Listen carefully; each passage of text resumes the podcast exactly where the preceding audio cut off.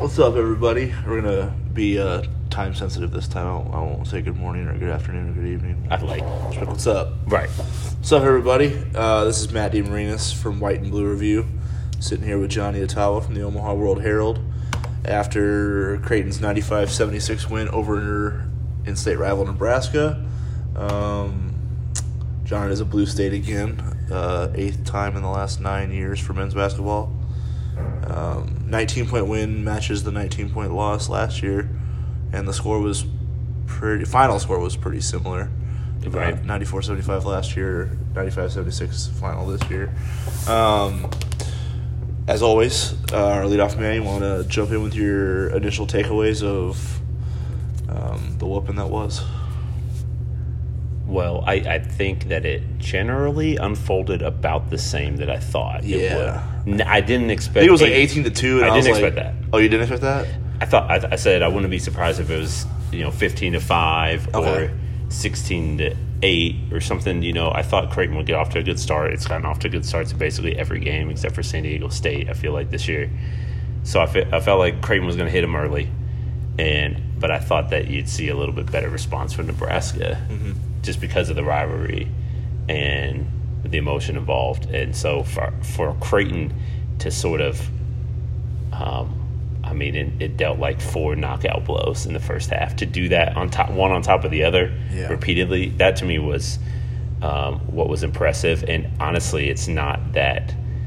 Um, I mean, it's kind of par for the course. It seems like uh, for, in, for this game in it's Omaha. for sure. Yeah. Yeah, they're Nebraska has not gotten off to a good start, with the exception of two years ago, dude, it's the where that settled into a pretty good game. Actually, they actually got, got off to a really good start, but it's like that. I think it's the third time in the last four games in say, Omaha where it's been over pretty much at the under twelve. I think it's the fourth time in the last eight meetings in Omaha where Creighton's had at least twenty point a twenty point lead before halftime. that's crazy Yeah. for a rivalry game. For a crazy. rivalry, yeah. that's crazy. And, and given that you know, obviously Creighton's been the better program during that stretch, but Sure. not by that much. So to see it kind of unfold like that, the House of Horrors type deal that Mm-hmm. Nebraska deals with here, um, you know, it's it, it it's a little bit surprising because you would imagine that at some point it's not going to unfold that way, but the fact that like Creighton got off to a good start, I thought it would. I thought Nebraska would respond. It did eventually, mm-hmm. but I definitely thought. But I thought going into it that the second half would likely be pretty even because of Creighton's depth issues, and especially if Creighton was up to a, or got out to a big lead, which it did. I figured that the Jays would would try to kind of cruise to the mm-hmm. finish as best they could, mm-hmm. and uh, they had to make a few plays to keep Nebraska at arm's length. But for the most part, the game was decided in the first 15 minutes or so. yeah. 40 to 9. Yeah, forty to nine. Uh, just to recap, forty to nine because that's basically the ball game right there. It was essentially after that. I felt like it was just a pickup game where just both teams were like, "All right."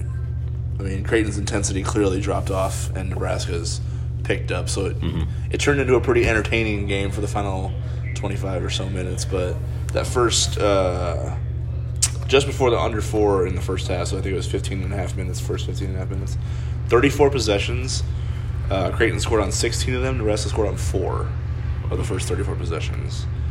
Um, both teams had six turnovers, but Nebraska was three of six, three of 26 from the field. Creighton was 14 of 26. So literally the same amount of shots, same amount of turnovers, just 11 more made on Creighton's Yeah, because what's And- crazy about it is Creighton offensively wasn't as efficient as it could have been. right? There were I mean, some. they missed some shots at the Yeah. rim, uh, forced the issue at times. Like you think, I think about maybe trying to be a little bit too flashy. sure. I mean, it could have been forced a few threes when they were just like when they felt like they were about to put it on them. Mm-hmm. Yeah, Uh, the could have been the. Christian Bishop catching a ball one handed and trying to dunk it, like he didn't have to do that. nope. There were a lot of plays. There were a few plays like that, Which is crazy like- because it could it, like that, that it could have been worse than forty to nine. Yeah. Yeah, yeah, but it could have been. Um, I don't know.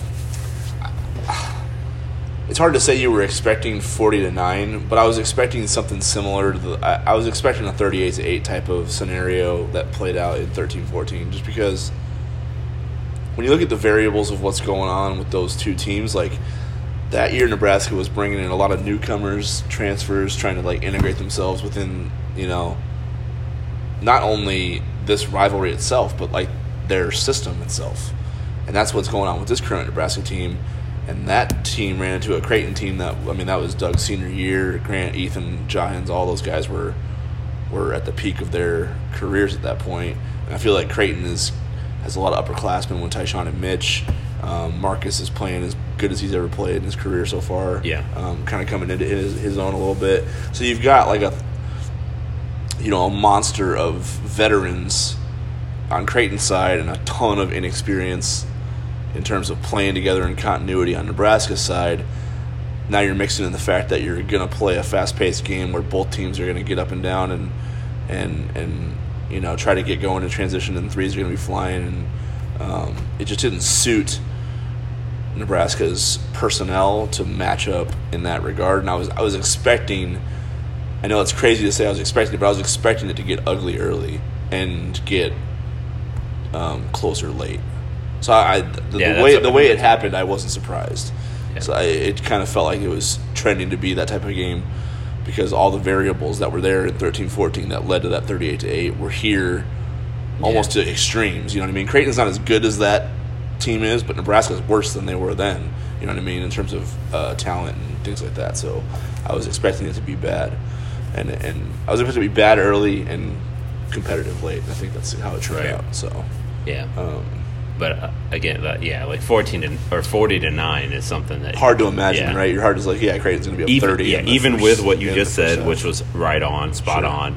Even with that, and even with the fact that Creighton has had Nebraska's number in this building more times than not, in, in emphatic in emphatic fashion more Mm-hmm. times than not, has handled Nebraska. It's still, when you look up at the scoreboard, it's forty to nine. It's like,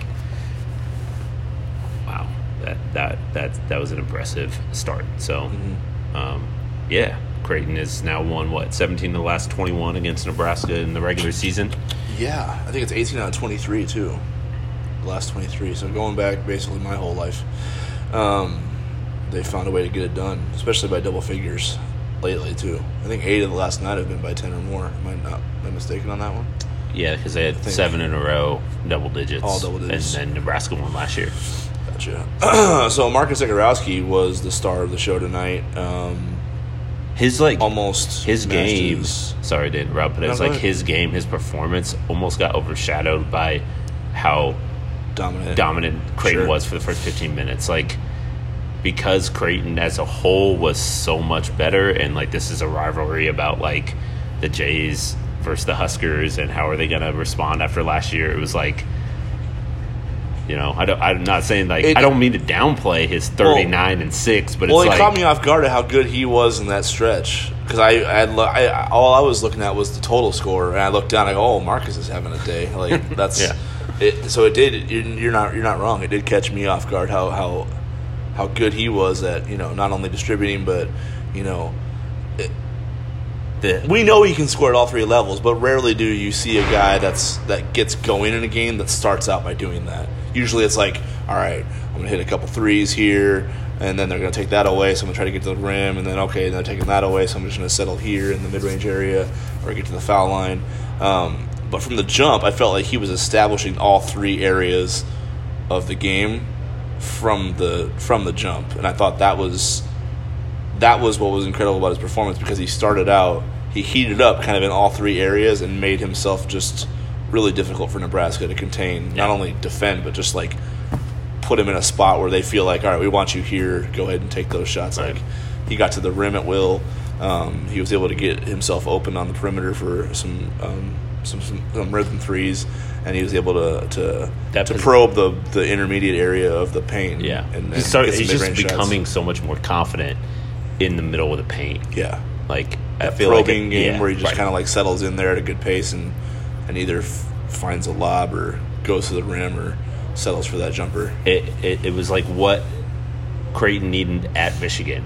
Yeah, Like they had stopped at the elbow, and it's like, nah, we need you to, you need to get like four feet deeper, right. And now he's doing that Sure. and causing defenses a ton of problems. Mm-hmm. And uh, man, that hesitation move he had, whew, that was nice. It's, Um, it's hard to guard because you're like, yeah. Because you kind of want to be on his hip a little bit, but then if he hits you with the hezzy while you're on his hip, you're screwed. You know what I mean? Because you, you're you're you're already put, Right. you're intentionally out of position because you don't because you want to heat him up when when you and make, make a him move, get downhill into your into your defense. when And you make a move that- like that, and like the uh, the whole team is just the opposing team's just watching because they're Mhm. like that's how unexpected it was for them. Like they didn't see it coming. right. I mean, ooh, that, was a nice move. Yeah, Uh, and, he's, starting, they- he's starting to get some national pub too from this. I saw that though. Jay. Bilas gave him a little shout out with the Gave him the. Van Vliet comparison, which I was trying to fight that the first the first year, but that's probably going to hit up now It's sticking. Bilas has a has a following. Mentality wise, they have a similar Definitely. They're like, both dogs. Yeah, and yeah, they're they play the play, play, Yeah. play the same position, and they're white-ish, light whitish, skinned, yeah, light skinned. light skinned. Uh, I Lighter feel like it's the hair. The hair is like too similar for them not to make that comparison. And then Yeah. like VanVleet was a super efficient player his whole career, and so Marcus has turned into that. So Yeah. it's hard not to. I just liked the Hinrich one better because of the size. Like VanVleet wasn't Marcus's size, so like he was smaller. He was more of a, you know, just a stocky like Right. bulldog type. You know, Marcus has that mentality. He's not. As, I don't think he's built like a bulldog. Though. No. He's six two. He's kind of he's he's almost prototypical from an NBA standpoint. Like he's got point guard NBA point guard size to him, right? Length would and think so, everything, yeah. wingspan and whatnot. So that um, he he capitalized too. I think on with Creighton's ability to just sort of space the floor. Yeah. and you know because he had that back cut for a, a layup. Um, Christian found him, and one of the threes he hit in the corner was like might have been Creighton's best possession of the first half, where Shereef Mitchell drove in the lane, kicked it out to Damien Jefferson, who passed it to Mitch, who passed it to like they just sort of Chris passed it around the perimeter for a three. Mitch passed it to. it did, it did go in, out, out, out, out. Yeah. for a three. Yeah, I remember that possession. It was Um, really, nice. but then he also created a lot for himself and others too Mm-hmm. with the ball in his hands. And you, you you asked him about his like what he was reading in terms of going against Nebraska's ball screen coverage, which I thought um, he really made a lot of good decisions Mm-hmm. attacking downhill off that, and like found Christian for one lob, and Yeah. Mm-hmm. probably should have got him for another one, but. Uh, yeah, I, man, he was really good, and it's it's it's interesting because his emergence is now going to put so much pressure on defenses as they try to game plan against Creighton because they want to stick to Ty-Shon Alexander and Mitch Ballock. Like they don't want to give them open in rhythm threes, so you have to Honor that. yeah, yeah, and you have to stick a defender to him. But then what happens when Creighton sets a high ball screen with Marcus Zegarowski and he's in an advantage situation going downhill against you? Like, do you bring another defender to help? It's a tough spot. So, Yeah. um, I, I think those. I mean, those three guards are. We've talked about a lot. They're really good, and uh, um, but but Zegarowski's playing. But we've also talked his, to yeah, his we- best ball of his career right now, as you said. And we've, we've also talked about how having a point guard that plays that's playing at the level that Marcus is is the key to unlocking Creighton's kind of like supernova offense. You know what I mean? It, it, it operates at a high level because of the style it is in the sen- in you know in essence. But when you have a guy that's playing at Marcus's level, that is your number one floor general that controls the game. That unlocks Creighton's ability to be an elite team Yeah. offensively.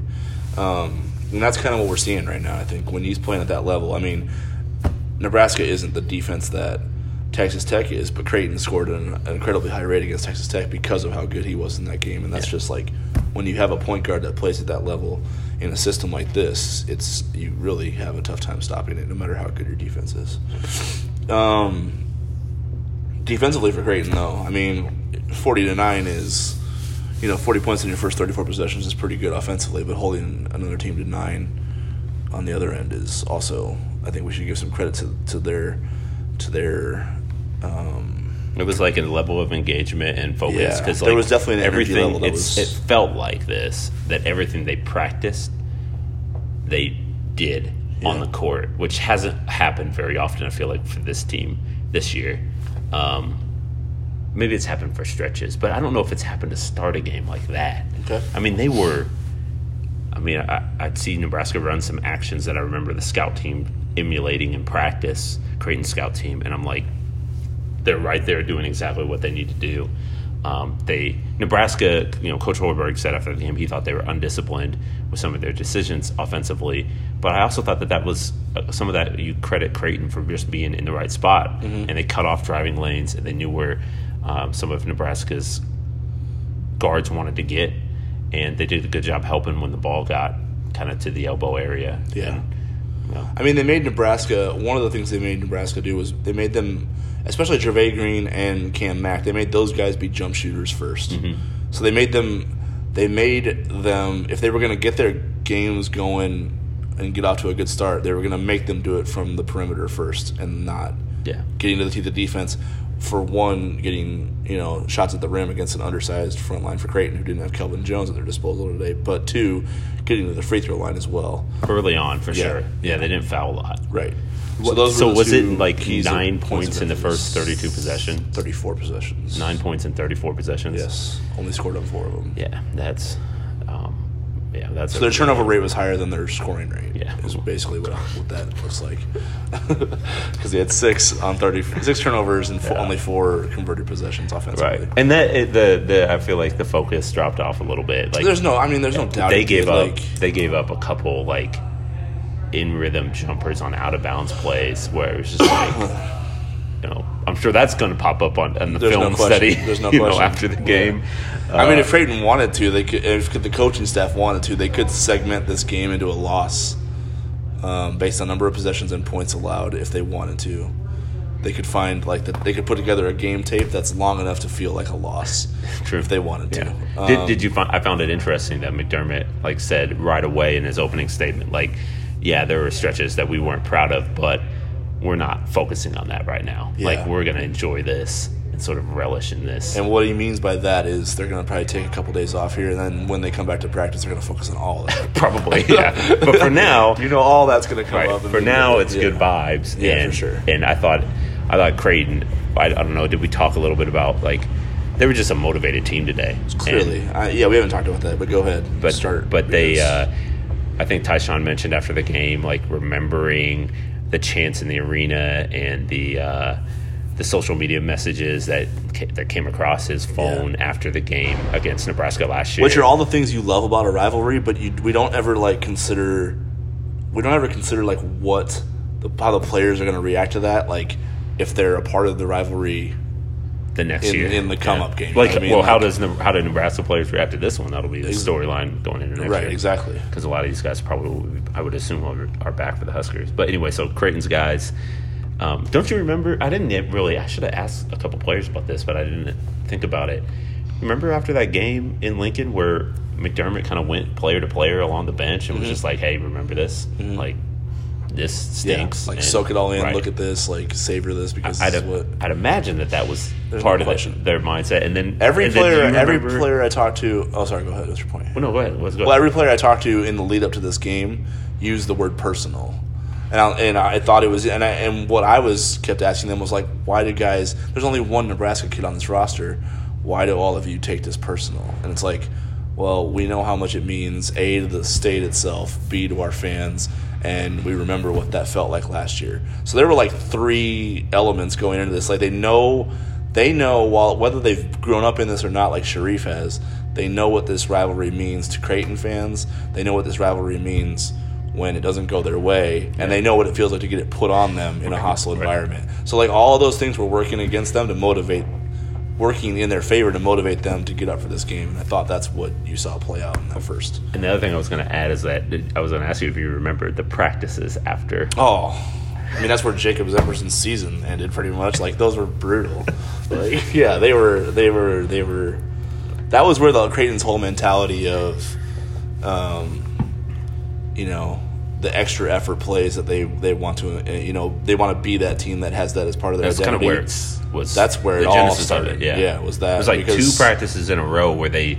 I mean, I'm sure they did some offense, but I don't remember. It was like rebounding, loose balls, charges. yeah. I mean, it was all. And remember remember the one loose ball drill they did right after the Nebraska game where they had like it wasn't just because normally they make their loose ball drill part of their charge drill. You know, like take a couple charges, then go get one. Their, the loose ball drill they did after the Nebraska loss last year was a competitive one where it was like two guys lined up. It was basically two lines of dudes, Yeah. and they roll one ball out and two dudes chase after it and like fight for it, and it's like an all out tussle. Yeah. It looked like a rugby practice, like it was insane. my buddies and I, when we were like kids, one of my friends hit he and his brother, and then we played it when we uh, came over. There was something like, did I think we called it Dick Buckus uh, fumble rooski or something along those Okay. lines, where we basically just like had two people stand on one edge of the room and then you throw a football in the middle and whoever Just gets whoever it, gets it's it. a scrum. All right. And that was that. Yeah. That's what I was reminded as I was yeah, watching. I was it like, definitely. It that could- was- that's a good way to put it. Right. it there. was it was a fumble recovery Yeah. on the court. It was a, it was a, it was one of the more brutal practices I can ever recall watching. So they remembered that, Yeah, I'm sure, yeah. and and yeah, they they were uh, they were extremely focused today, and especially early, obviously, and, and got it done when they with a big run Yeah. to start the game. Um, anything of concern in the second half that you feel like is something going forward? Because I felt like there were some things that happened to Creighton, especially defensively. I mean, let's put aside that the intensity dropped off because they had a big lead. That's fine, but I felt like there were things that happened to their defense that can happen again because of how they're constructed at the current moment. Like, Well, I was going to say that because McDermott mentioned after the game, like you know, Damien Jefferson played a lot of minutes at the 5 and Christian he hasn't, Mm-hmm. was in he foul hasn't- trouble. right. Yep. and he hasn't done that a lot. And I was thinking, like, you know, Kelvin Jones was out. It was a game time Yeah. decision coming in, and he tried, but he couldn't go. And they they assume that he'll be back in a week. But with only two big men, there's a, I mean, there seems like a pretty strong likelihood that Creighton's going to have to at some point this year play with five guards again. Mm-hmm. So in my mind, I'm like, wow, I do understand that some of the mistakes were made maybe because they haven't had a lot of reps with this lineup. They probably are going to have to get more reps with this lineup. Mm-hmm. If if it's not Jefferson at the five, maybe it's Denzel Mahoney when he's eligible with the five. But somebody who's not used to playing the five, who is a guard, is going to have to get reps at the five. And so, like both on offense and defense, like that adjustment um, is going to have to be made at some point because otherwise, like there's not they don't have anything else. I mean. Um, Yes. Uh, unless they can groom walk on Nick Zile quickly. But I don't know if I see that as a as a reasonable option at this point. So to me, the most um, likely contingency plan for uh, if if Creighton has an injury at the five or foul trouble at the five is Damien Jefferson at the 5 or Denzel Mahoney. and there's some work to do there. Yeah, so my identifier from a non-positional standpoint is that Creighton's it, Creighton is not going to have rim protection at all this year. So the rim is Yep. going to be compromised at basically all times defensively. So when you get one of those bigs in foul trouble, or if you're dealing with a shorthanded um, big man rotation because of an injury, um, you know whether it's short term or long term, um, your rim is undefended essentially. Because if you're getting in there, I mean Nebraska was 19 to 31 in the second half, 10 to 17 at the free throw line, so they got to the into the into the teeth of the defense and got guys in foul trouble. They got to the free throw line and they got they made layups. Um, so the the thing that's I think is going to be maybe number one on their priority list is to be better defensively, both with their gap principles and with their on ball defense. And I think Yeah. that's something that I saw a major drop off in the second half, and I feel like that's going to be addressed as soon as they get back to the practice floor because they're going to know going forward. With I mean, they have Oklahoma, Arizona State, you know, other than UTRGV and uh, Midland, they have Oklahoma, Arizona State, and then Big East play, and they're going to face some teams that are going to be able to exploit the rim Yeah. and the free throw line um, to the degree that Nebraska did, but with a higher success rate. I feel Yeah, Nebraska was 13 of 18 on twos in, in the second half. Yeah, see, Yeah. yeah. That's that's a and they finished a lot of those and ones too. Like, oh yeah, right. they you got know, fouled and yeah, so they got threes right. the old-fashioned way, um, along And- with heating and- up a little bit from right. the perimeter. So, And Creighton's already compromised, as you said, they're already compromised at the rim anyway. Right. With a six seven Bishop and then Kelvin Jones, who's still adjusting to yeah, when they're healthy, they they're Right. compromised to begin with. And then right? you talk about taking them off the floor. yeah, So yeah, on ball defense, I mean, I think there's a lot of room for growth there. But the thing is, is that I've also seen them show at times this year that they can be good on defense, like collectively as a group, good enough for what they need. Yeah. You talked about for stretches for sure. Yeah, but um, yeah, in the second half they they kind of let Nebraska. Maybe part of that was just no Nebraska's guys are con- they're pretty. That's what they do well is drive the lane Yeah. and get to the rim. get in those seams, So- attack. Right. Some of the credit goes to them, but Well, that's why I felt like Creighton's defense deserved some credit in the first half because Yeah. they didn't allow that stuff to happen. Right. I think you mentioned that. Right. Um, because I think Nebraska wanted. I mean, Fred Fred Hoiberg mentioned that they they did it with a little bit more assertiveness in the second half, but you know I think that's always part of who they want to be. They always want to get downhill and and create ro- defensive rotations and then play out of that. Um, so the fact that they weren't able to do it as much in the first half, especially in that stretch we talked about, uh, where the game was essentially decided and put away, was credit to Creighton's defense for being, you know, sounding the gaps, stunting at the ball, picking at it, and, and not allow, and especially at the rim, I think they contested pretty well, walled up pretty good, so they were protecting it as well as they could at that point. But it definitely fell off in the second half. Alec had three blocks. Yeah, he had one pretty. Well, did he get credit for blocks when he was like going up for those strips? Do you- like, because that know. doesn't feel know, like. they gave him three, so I didn't I realize. feel like he stripped Kevin Cross going up for a I layup, and I don't one, know if yeah. that was a steal or a block, but Right. because he's he technically left his feet when he's like crosses in the air when he strips him. So is that Right. a block shot or It is that should a, be a steal. It should be a steal. I agree. I don't remember three Anyway. blocks. Um, yeah. Anything else before we get to questions? Uh, Looks like Marquette took set one from Purdue. It looks like maybe if I'm reading that right. Sorry, we got volleyball in the brain. Um, Creighton plays in about an hour or so. Um, against Minnesota. So you want to get to questions? yeah, let's do it. Let's knock these out. Um, I think we'll add a few, but some of them are pretty good talking points. So Okay. we can have some good conversations out of them. Uh, the first one from Alex Sindelar. What is your favorite type of bread? We we've been mealing on a lot of multigrain Multigrain in the house, so I don't know if that. I think my wife likes rye. If she had to choose, I- you know that's pretty. thing? That's that's not bad. I think I might. I think I might be Team Megan on that one. Then What are you going with? I would go with rye bread. Oh, what what about just like Texas toast white bread? Yeah, You know, I mean like- that's it's not healthy, but no. I- delicious. The thing with like the different thing with like the bread is like it just depends on kind of what you're making, right? Doesn't it? Because I, I feel like Texas toast is better for like, you know, sandwiches with like Like layers. French toast or something. Yeah, that definitely French toast, but you know, Sam. I don't think that's bread though. At that point, you're doing something different to me. uh, like sandwiches with layers, I feel like you want Texas toast or like rotellas or something. But with like you know, I don't know if you want to make a grilled cheese sandwich. So I've had this problem, man. Like I'm trying not to. I'm trying to eat less bread Okay. because, from what I read, the bread is is basically your body converts it and it acts like sugar in your body. Yeah. But I I freaking love bread. I mean, it's very versatile. Yes. Yeah, ingredient for anything. Right? I don't know. So you, you don't have a favorite? Is Do bagels count? Because bagels are uh, you know what? I'll let you count bagels because why not? It's, it's bread, bread dish. another thing that's not good for you either. But awesome. Yeah. So yeah, bagels, and then I'll go with. I'll, I'm, yeah, I'm, I'm You're team. I'm team Megan because on yeah, Yeah. pretty All right. Um, this one's from Adam Hester. Um, should we start to worry about Marcus declaring for the draft this year? I always assumed he'd stay through junior year to play with Mitch and Ty-Shon one last time, but he's playing himself into an early second round selection. First of all, sample size way too small. Um, I haven't even seen. Have you seen? Is he in any projections yet? I don't know. Well, I know that. I know Mike Schmitz, Schmitz, did yeah, a write up on him, yeah. so that's usually how it starts. Right. That's where the hype. That's like Yeah. Khyri's hype. Actually, Khyri's hype started around this time, so maybe it's not too Okay. early to have the conversation or to like at least Start put it on your radar, Put it on the fire. Because that's that's yeah. Khyri how- going into the season Okay. wasn't on the on anybody's boards, and then all of a sudden Yeah, he like- was a okay. first round potential first round pick, and then he goes. And I mean, the summer we watched him have, I definitely told people that he was not going to be back for his senior year. Oh, you said that? I did. Interesting. I Because he did had already won Big East Defensive Player of the Year, and I felt like his ceiling was only so high. He was going to.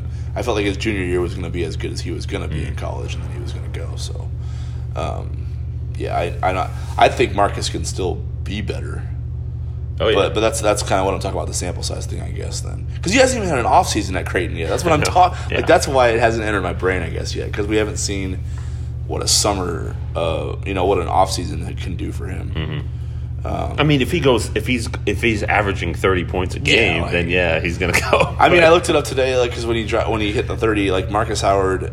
Now, when I say Marcus Howard has eclipsed 30, he's had 38, 40, and 51. So, the, I'm I'm lowering the bar for Marcus Howard to move him into this category. But Marcus Howard, uh, has had three 30 point games this year.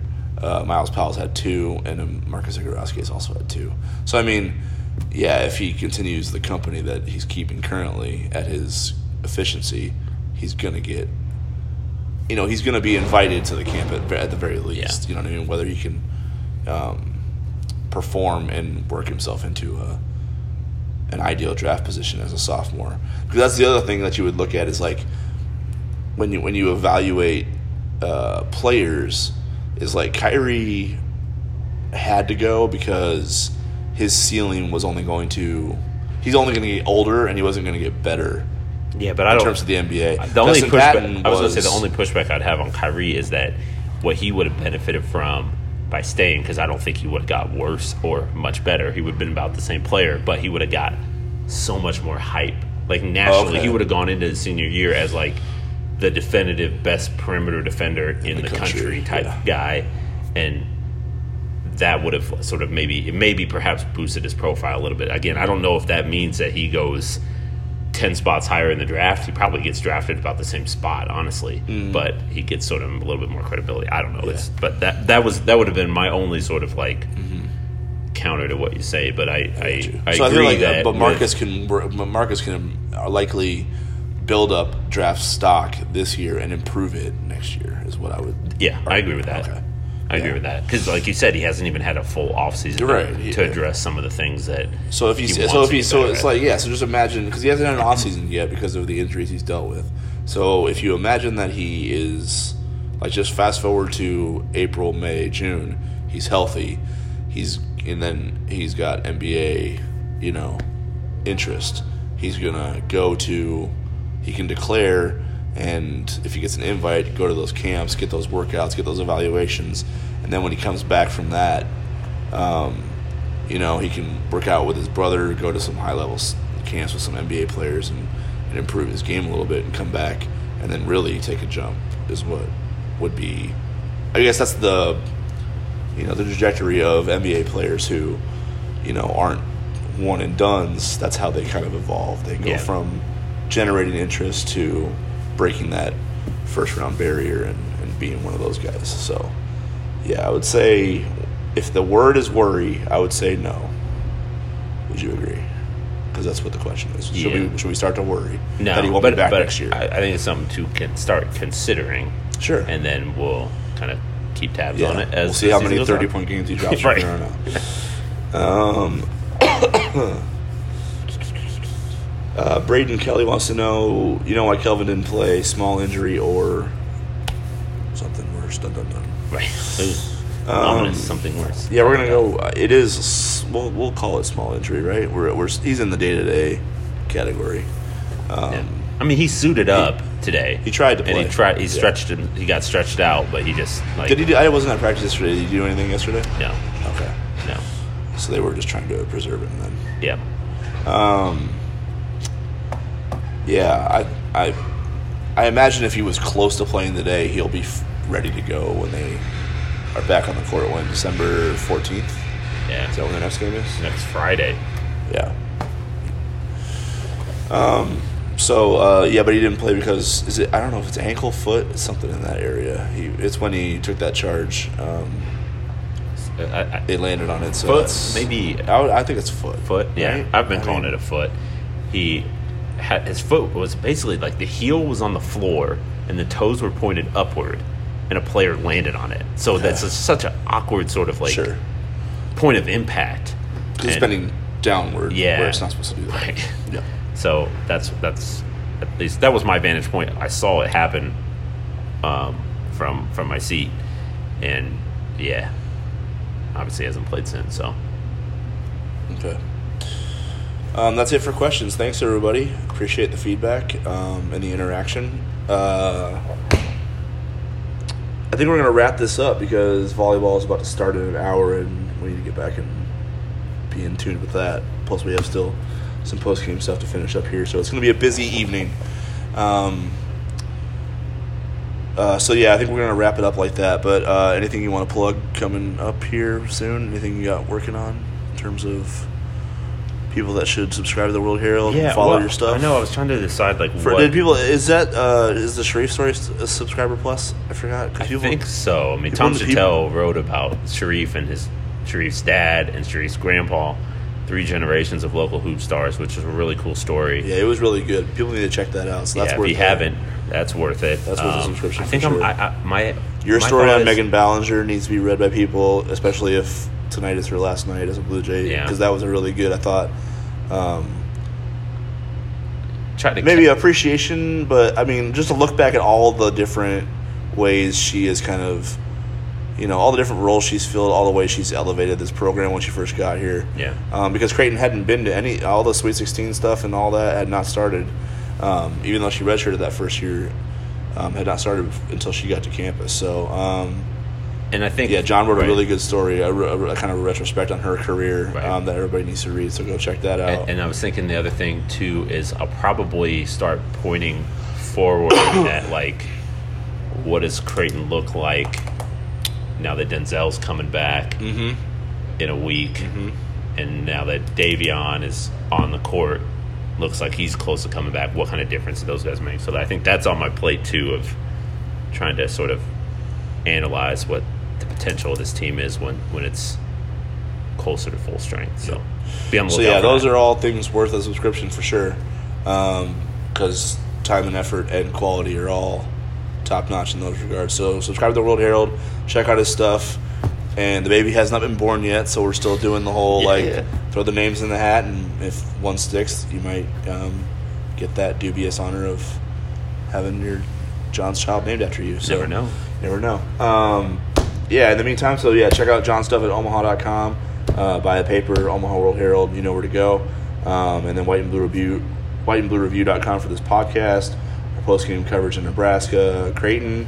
Um, we'll have coverage for Creighton Northern Iowa women's basketball is tomorrow afternoon. And uh, Creighton volleyball's match tonight against Minnesota, however it goes. I just wanted to ask real quick before we depart what what moment today was a defining moment that you think Creighton fans are, are like it, those who were in the arena like that was Which what they're talking about Which one's going to stick out? yeah Um, that's a good one because I felt like there were a few.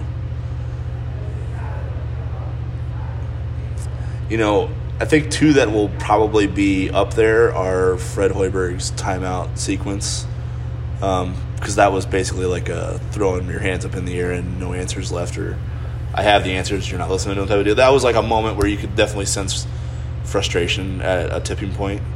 Um, the second one was after the game was. I mean, that was while the game was pretty much decided. But Shereef's steal of uh, pickpocket of Jervay Green, and then he like weaved through essentially a Husker cone drill of guys who didn't want to get back in transition. true. Uh, so he like went around two different dudes, uh, went to the middle of the floor, and did a you know flip to Mitch Ballock in the corner Yeah. for a three that really got the crowd going. In a, in a in a moment where I felt like there was a lull throughout the crowd, like it had just settled into a game that both teams were scoring and there wasn't really any momentum.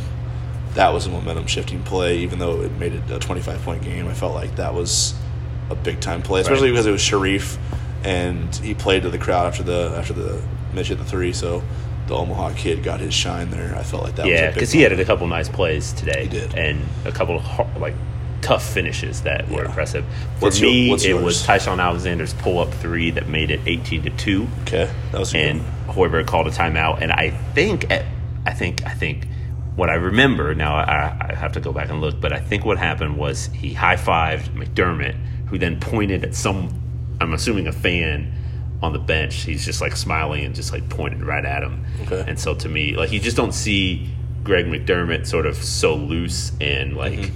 Having a good time that often.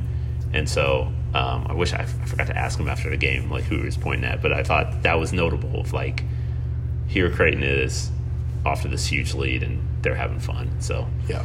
um, That's a good one. Yeah, you don't have that very often. Yeah, the defining moment from the 13-14, which was similar to this, was Doug calling timeout for Tim Miles. Everyone Oh, really? remembers that. Yeah, yeah. I think they had just hit him with like a 10-0 a 10-0 it wasn't 38 to 8 yet but it was getting it was getting out of control i think creighton had just hit and doug pulled up and hit a three and then he turned around and ran back on defense and did this tapping the shoulders. did, did did this for the 30 before miles did and then my so that was like everybody's. That's there was like a gif of it and everything. That Yeah. was that was the defining moment of that bloodbath. Cuz I think that- Doug calling timeout for Tim Miles when when he knew it was when it was snowballing on. So Yeah, um, Creighton's definitely. there have been a few, like you said, in Omaha when these two get together. There have been um, definite moments of where Creighton can front run a little bit because Yeah. it's going sideways on the Huskers. All right, man. Yeah, that was fun. That was fun. Uh, nice, efficient podcast, just like Creighton's uh, 15 minute start to the game today. Um, so yeah, remember everything we just told you in the first uh, where to go for your coverage and everything, and we appreciate you guys listening. Um, we will be back December 14th. Is that when they play? Uh, December thirteenth. Thirteenth. Okay. So yeah, after UGRTV. Am I saying that? in the sequence? UTR. UTRGV. GB. Yeah, that's Okay. it. sweet. UTR. Yeah, what, what Jon said. After we will be back after that for another podcast. So uh, thanks for listening, everybody. Have a good week.